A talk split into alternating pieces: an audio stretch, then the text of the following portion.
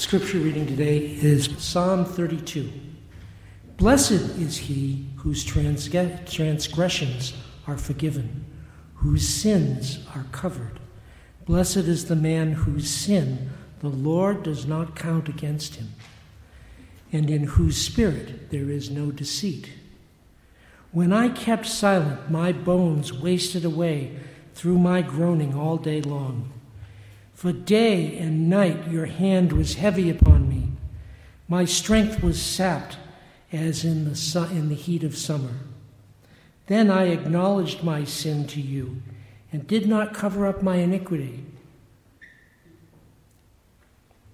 I said, I will confess my transgressions to the Lord, and you forgave my, the guilt of my sin. Therefore, let everyone who is godly pray to you while you may be found. Surely, when the mighty waters rise, they will not reach him.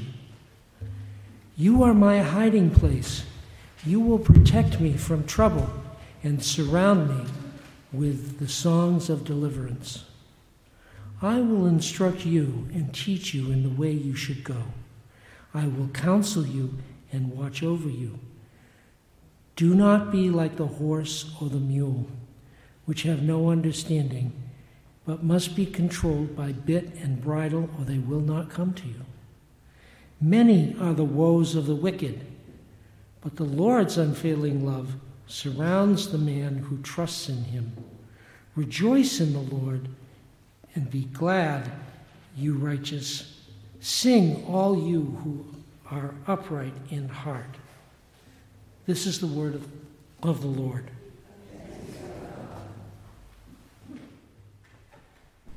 Thank you so much, Paul.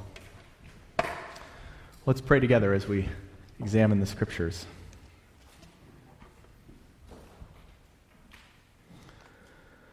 Would you guide us, O God, by your word and your spirit, that in your light we might see light, in your truth we might find freedom, and that by your will we might discover your peace.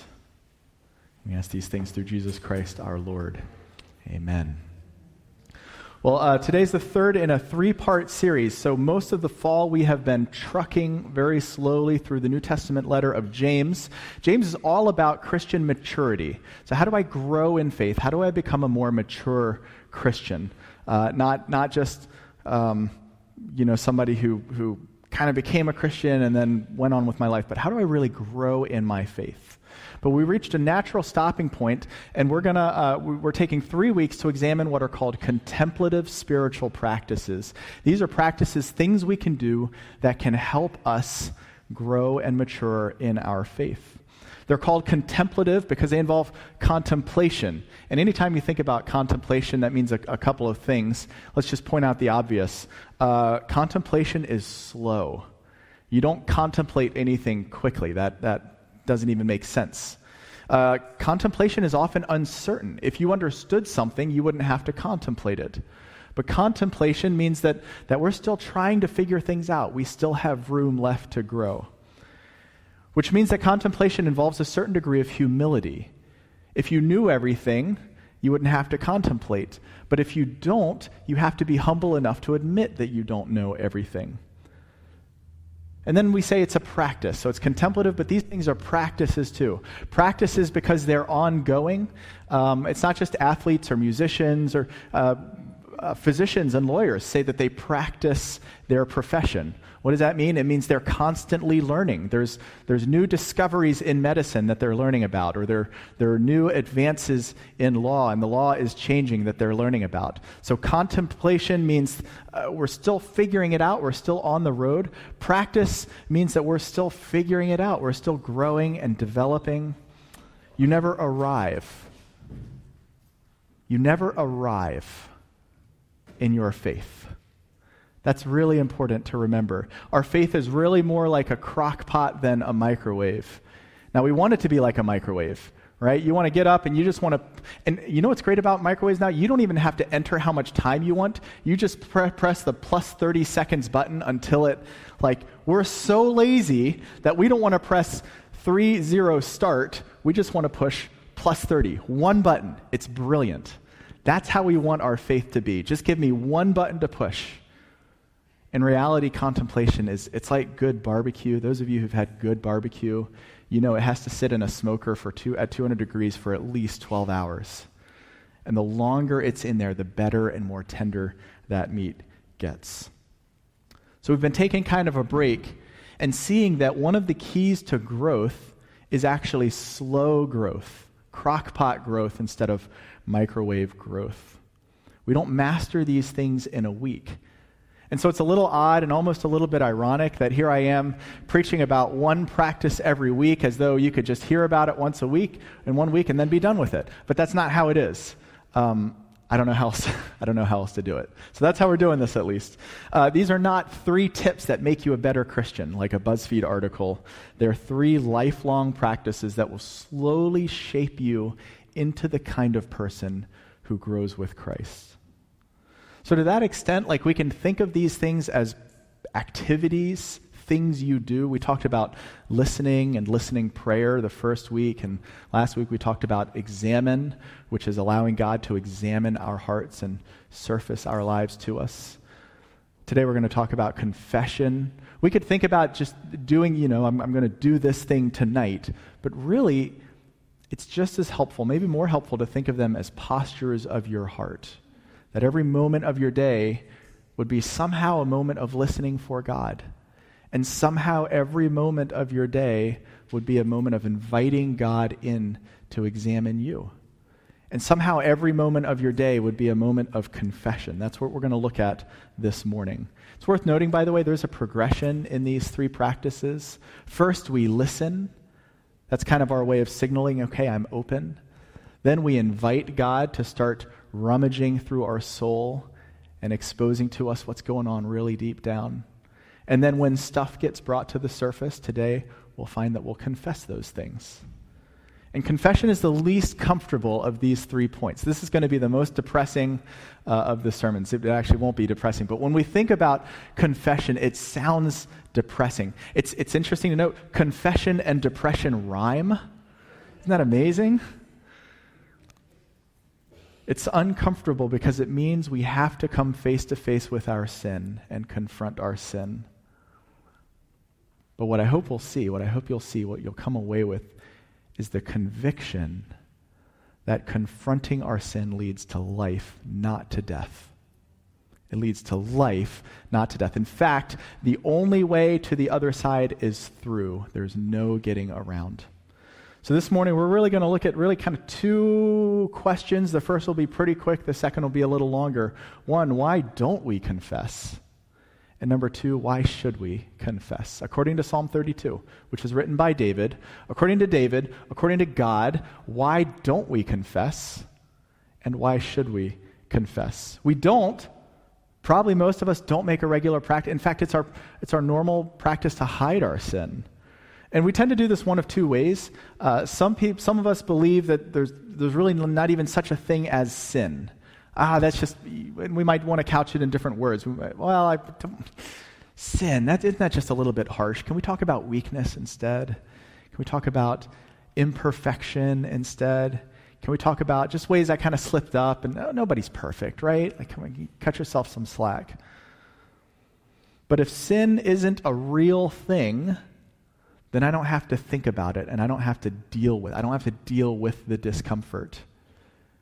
But did you notice how often the word sin occurs just in Psalm thirty-two? And all throughout Scripture, the word sin comes up over and over and over. So we have to deal with it. The second approach, this comes from a lot, that first, you know, oh, sin's not a real thing. You see this more from people who aren't Christians or don't claim to be Christians, although there are a number of Christians who just don't want to deal with it.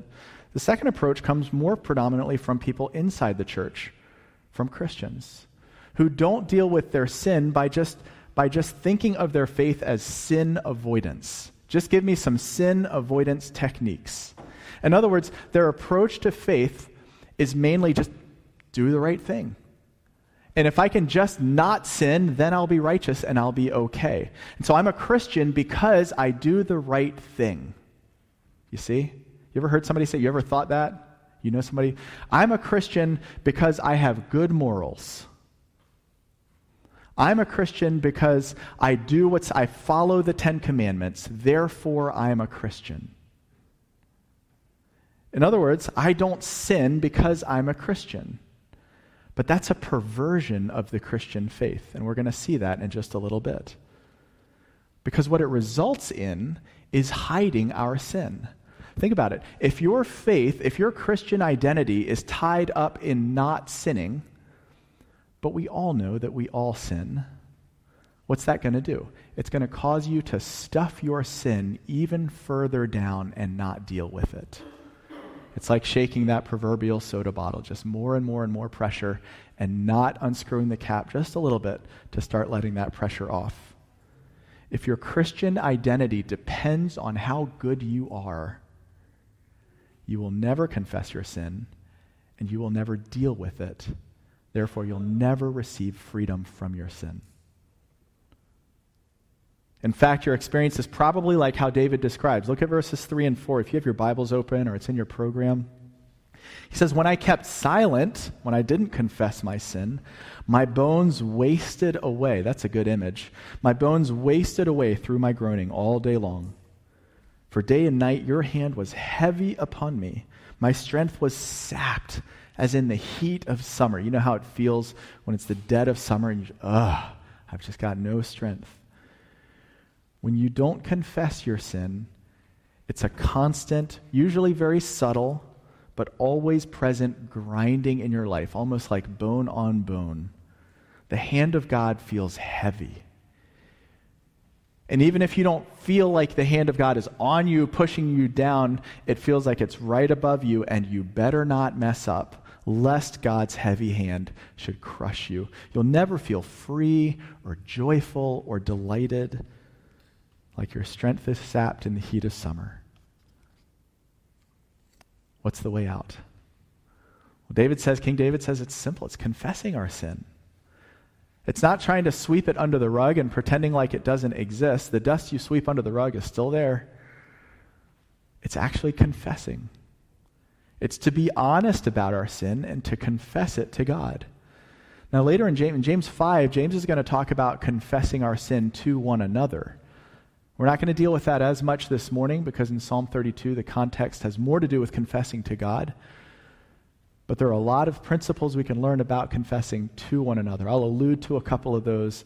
And then when we get to James five, which at the pace we're going will be like a year and a half, then we'll get to that too. But look at the contrast David paints but paint between when we don't confess and when we do confess. Verses three and four again, when we don't confess. "When I kept silent, my bones wasted away through my groaning all day long. Your hand was heavy upon me. My strength was sapped." Now listen to the results of confessing his sin. Isn't it interesting? This is how he actually starts, verses one and two. He says, "Blessed, fortunate is he or she whose transgressions are forgiven and whose sins are covered. Blessed is the person whose sin the Lord does not count against them, and in whose spirit is no deceit." You can also skip down to verse five. He says, "I acknowledged my sin to you." Now he's talking to God. "I did not cover up my iniquity. I said, I'll confess my transgressions to the Lord. And what? And you forgave the iniquity of my sin." Hebrew scholars point out the word forgive, forgive or forgave occurs in verse one and verse five. The actually, the literal Hebrew Hebrew word means to lift. It's, it has the, the connotation of God lifting a heavy boulder from your chest. That's one of the things confession does. Is it lifts the weight of your sin off of your chest.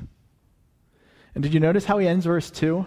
"Blessed is the one whose sin the Lord does not count against him, in whose spirit is no deceit." Wait, what does deceit have to do anything with anything? He's saying when we don't confess, it's a, we're deceiving, well, someone. We're not for, we're not deceiving God. I mean, he knows. Maybe we're trying to.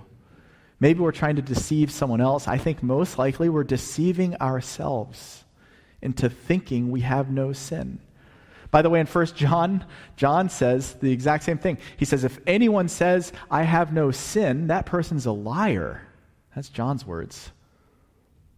But isn't this an odd little irony? Think about this. When you're honest about your sin, when you when you wade into those uncomfortable waters, then God no longer holds your sin against you. But the more you shrink back from it or try to just stuff it in the closet and shut the door like you do with that messy room when you're having guests over, the more you try to hide it from him, the more likely, by implication, it's going to hang over your head. When we confess, David says we are blessed. God blesses us. Our sin is forgiven. That God doesn't hold it against us. And go through the whole thing and see what happens when we don't confess. We're depressed. Some scholars think David is talking about physical sickness. Now, this isn't to say all physical sickness is because we didn't confess. That's not what Scripture teaches. But it does seem to imply that some might be. It's not a guarantee, but it's a possibility.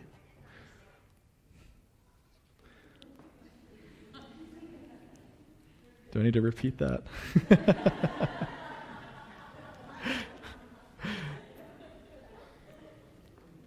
When we don't confess our sin, we're only hurting ourselves. When you don't confess your sin, you're only hurting yourself, you see?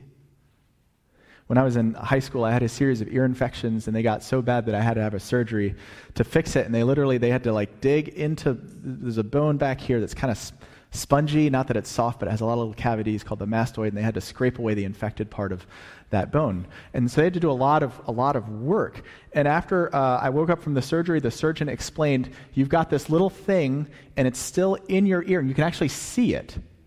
It's called packing, I think it was called. And I said, well, what is it? Why is it? Why didn't you take it out? He said, well, that actually keeps the wound open. Why would you do that? Don't you want this to heal?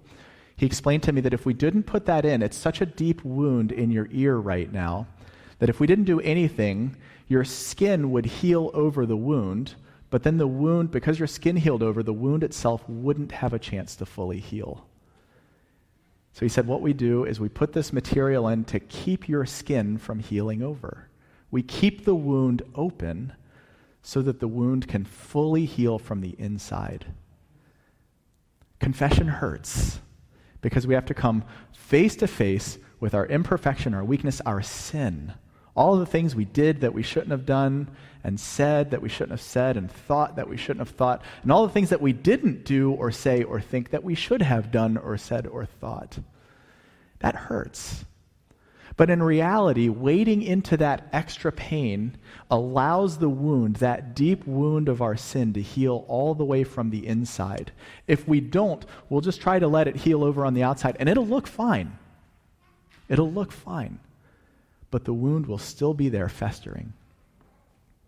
Or it's kind of like this. When you've been inside, you ever you ever spent all day inside? Uh, it's a bright, sunny day, and maybe you're doing a lot of work in your cellar, and was, many of you call it the cella. How do, by the way, how can E and A R make almost the same vowel sound? That makes no sense. But, so you're in the cellar all day long, and it's dark down there, and maybe you have a couple windows, and maybe it's a little bit damp, and it's a beautiful sunny day, and all of a sudden you step outside into the sunlight, and what happens? It's so bright, like your eye, your pupils are so big you have to cover your eyes, because you just, you can't handle the intense uh, light of the sun. Confessing our sin is kind of like stepping out of the cellar and into the sun. It's bright, it's uncomfortable, sometimes it's so bright it hurts. But do you really want to spend the rest of your life in the cellar? You, you need to get outside. You need to get the fresh air, you see? You need the sunlight, and it's going to hurt. It will be uncomfortable. You'll have to do this for a little while. But you, but you, but you know what happens, right? Eventually, like, you do adjust. And sometimes you're so fully adjusted that when you go back into the cellar, you think, man, it's dark in here. How did I ever spend the day in here? That brings up an important point, by the way. It's true of, of you know, light and how our eyes work, but it's true of our souls. Wherever you put yourself, you will adjust. That can be either really good news or really bad news. If you keep putting yourself in the sunlight, you will adjust. Your eyes will adjust, and eventually it won't be uncomfortable and it won't hurt anymore because it will just cleanse you. Or The longer you spend in the basement, the more you will, or the, excuse me, the cellar, the more you will adjust. And you'll get so used to that that you won't realize that it's sunny and seventy-five and not a cloud in the sky outside. You won't even realize what you're missing. Where do you want to be? Do you want to stay in the cellar, or do you want to step out into the sun? A few weeks ago, I learned about the difference between uh, what are called bounded sets and centered sets. This is a math concept that I'd never heard of. But in the nineteen seventies, um, a Christian scholar named Paul Hebert, he studied uh, world missions, applied um, the concepts of bounded sets versus centered sets to uh, Christian, um, the Christian life. Here's the basic, I'm not an expert, maybe if any of you know about this, maybe you can correct me after the sermon on all the things I get wrong here. A bounded set, a set is just a group of anything. So say a set of numbers. And in a bounded set, it's a group of numbers that all fit a certain parameter. So, so maybe it's helpful to think of it not so much as numbers, but people. A bounded set, uh, like we in here are a bounded set. We're all in this room. And therefore, we are all part of the same set. Or imagine the, the boundary of a certain set is the city of Portsmouth, the city line. So every person, all twenty thousand people or so, who currently are inside the city um, line of the city of Portsmouth are in this bounded set. Does that make sense? A centered set is a group of values, or in this case, people, that depends not so much on where you currently are, but where you're going. So it's a difference between a point and a vector. A vector has a point, but it also has movement. It has direction. A centered set is defined by movement towards a common center point. So in a centered set, it would mean anybody, say the, say the center of the set, we have to get more specific than Portsmouth now. Let's say the center of the set is Market Square. A centered set, everybody who's part of that set, is anybody who's moving towards Market Square. And everybody who's not moving towards Market Square, whether they're standing still or moving tangent or moving away from, is not part of that set. Why do I share that? So many of us think the Christian faith is a bounded set. There's a set of boundaries, the walls, the rules, the law, the Ten Commandments, morals, whatever you want to call it. And as long as I find myself somewhere in that bounded set, I'm I'm fine, I'm all set. As long as I follow the rules, but here's the danger. As long as I follow the rules just enough, I'm okay. I can be right on the boundary's edge. And I can I can kind of flirt with the boundary, but as long as I stay just inside the boundary, then I'm okay. I don't have to worry. I can be way down on Lafayette Road, right on the Rye town line, no offense to Rye, but as long as I'm within town lines, I'm fine. You see the problem with that? Here's one problem with that. You can actively be moving away from the center and still be in the bounded set. This isn't totally universal, but for the purposes of, of this morning, it's so much more helpful for us to think about our faith, not as a bounded set, but as a centered set, which is to say, it, it almost doesn't matter where you find yourself right now. It matters where you're looking and where you're going. We have a center point. His name is Jesus Christ. And he lived and he died as a ransom for our sin. And he rose again from the dead miraculously in order to give us life and to give us victory over sin and death. Our faith is not just about getting within the boundary and then kind of whatever. If Christianity were a bounded set, then you can, you see, then you can be moving away from Jesus and still be a Christian. That doesn't, how can you be a follower of Jesus when you're moving away from him? But our faith is not about where do you currently find yourself, it's about where are you going? Which direction are you, are you moving towards the center? Are you moving towards Jesus Christ? See, the beauty of a centered set, like you could be in Rhode Island and be in the centered set. As long as you're coming towards Market Square, as long as you're making your way north. The beauty of confession is that it teaches us, I don't care where you find yourself right now. I don't care how far you find yourself from God. when you begin to confess, and through your confession, God begins to draw you closer to himself, you become a part of the set. God's not so worried about where you are right now. He's worried about where you're going. He's worried about where you're going. Don't think that you can just kind of hang out and take it easy and languish somewhere in the bounded set. You see, confession is movement towards God. When we confess, God draws us closer to himself. That's movement towards Christ. So as we confess our sin, we become a part of this centered set. In bounded set, you see the difference? In bounded set thinking, you never have to confess. As long as you're just good enough to stay within the boundaries, you don't have to. In centered set thinking, confession is, it's a non-negotiable. You can't, you can't not confess your sin. Why? Because that's what God uses to draw you closer to himself. That's how you become a more mature Christian, as James would put it. Which means what? That if confession is what God uses to draw you closer to himself, then confession is not about depression. It's not about guilt. It's not about feeling bad about yourself, or it's not about feeling sorry for yourself. It's not about beating yourself up. It's about life. Because when you confess your sin, God is He is eager. He he longs to forgive your sin, and he jumps at the chance. It's not like he's sitting in a corner saying, you better confess and you better do it right, and if you do it right, fine. No. I mean, the minute you like start, like, God, I, he's, yes, yes, I forgive you, he says. Yes. That's just, it's who he, it's his nature. It's who he is. He can't not. Remember from last week? Like, God is for you. He longs for you to come close to him. He longs to give you life and freedom and joy. He longs to lift that boulder from your chest. If only you'll just like start asking him, and it's done. When you don't, I mean, at some level, whether you have the self-awareness to realize it or not, if you don't confess, you'll say with King David, my, my bones wasted away. My strength was sapped. Day and night, your hand was heavy upon me. And when we do, we rejoice with David just as he starts. Blessed is the one whose sins are forgiven. This, by the way, all of this is why we, I don't know if you've noticed, we have a time of confession in our worship service every single week. You notice this?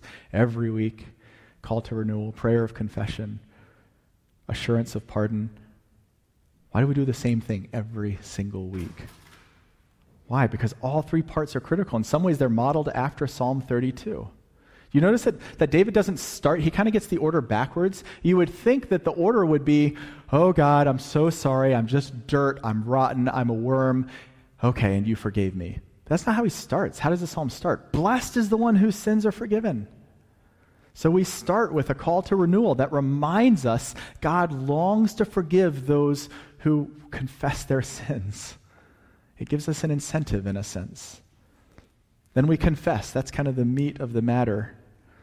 And then lastly, we hear the assurance of pardon once again. It's the necessary last step. Just like in Psalm thirty-two, it ends, rejoice in the Lord and be glad, you righteous. Sing, all of you who are upright in heart. Notice David's connecting righteousness and confession. He says the it's not that the righteous are the people who never sin, because that's impossible. We all sin. He says the righteous are the people who sin and confess their sin. And so we have an assurance of pardon because you... You need to hear, I need to hear out loud, in words, your sins are forgiven. That's why I say it every single service. There's nothing special about the fact that it's a pastor saying it. It could be your friend saying it. It could be your spouse, your parents, your kids. It doesn't matter. But there's something in us that needs to hear the words out loud, your sins are forgiven, to experience the full life and joy of forgiveness. By the way, and this is a little teaser for, you know, whenever we get to James five, this is why it's so important to confess to one another, because you give your brothers and sisters in Christ a chance to tell you your sins are forgiven. which means you will more fully experience the life and joy of following Jesus. You won't be suffocated by your sin. Righteousness, because of Jesus, doesn't mean not sinning. That's not possible. It means confessing our sin and receiving the forgiveness of Jesus the Messiah. Will you confess your sin? Each of the three sermons in this series we've um, finished with a little bit of practice, and so we're going to finish with a little bit of practice this morning. This is going to feel kind of like the examine that we did last week. That's There's just a lot of bleed over. They're not really distinct in some ways, and you may have noticed confession is actually a part of the examine that we laid out last week.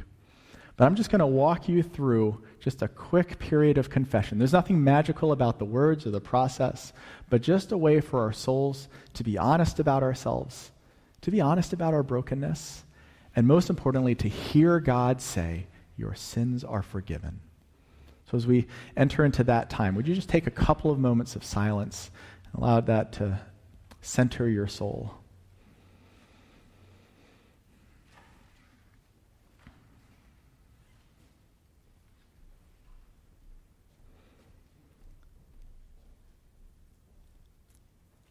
You might consider asking God to shine his light into your soul, to illuminate all the dark corners, and invite him to be present.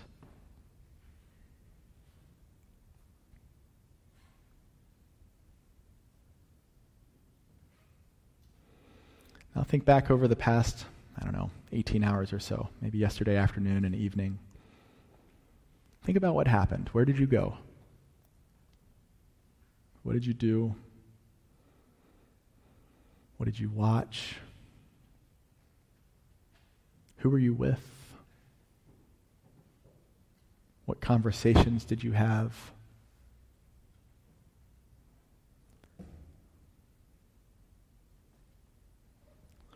Start with gratitude. What are you grateful for over the past eighteen hours or so?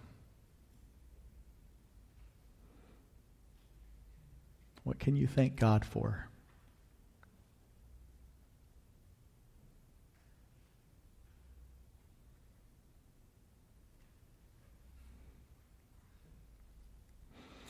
Now, what didn't go the way you'd hoped?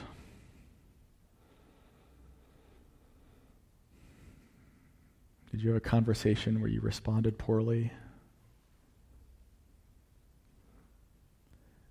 Did you not follow through on a certain commitment?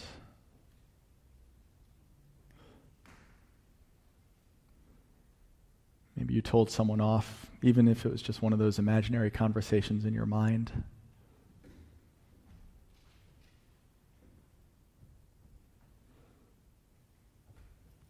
Confess your sin to God.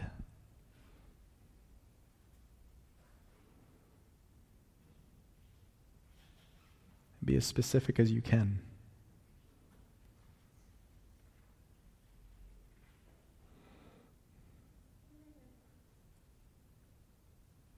Tell him you're sorry.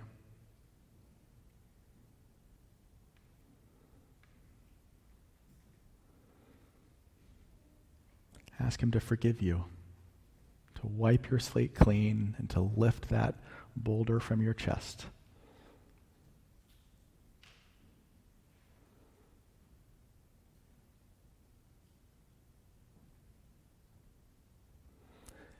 If it helps, you might imagine that Jesus himself is sitting in the pew right next to you.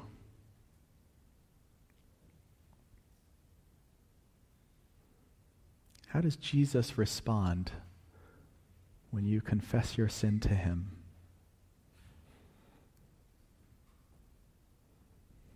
What's his body language like? What's in his eyes? What does he say?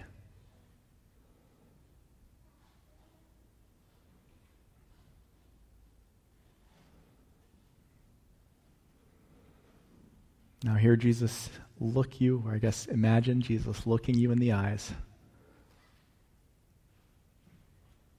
It's hard to look him in the eyes sometimes, but have the courage. Look him in the eyes.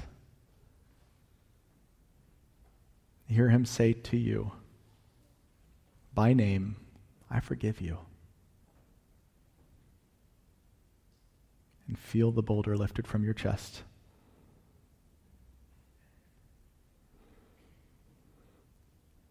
Now take a moment to ask him to draw you close, to keep you close.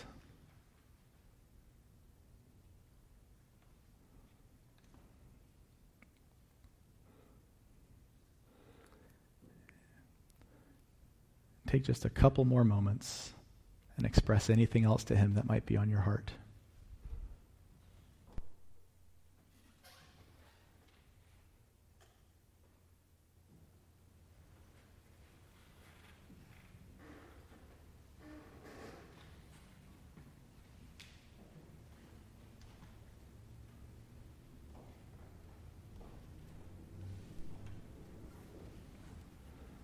Amen.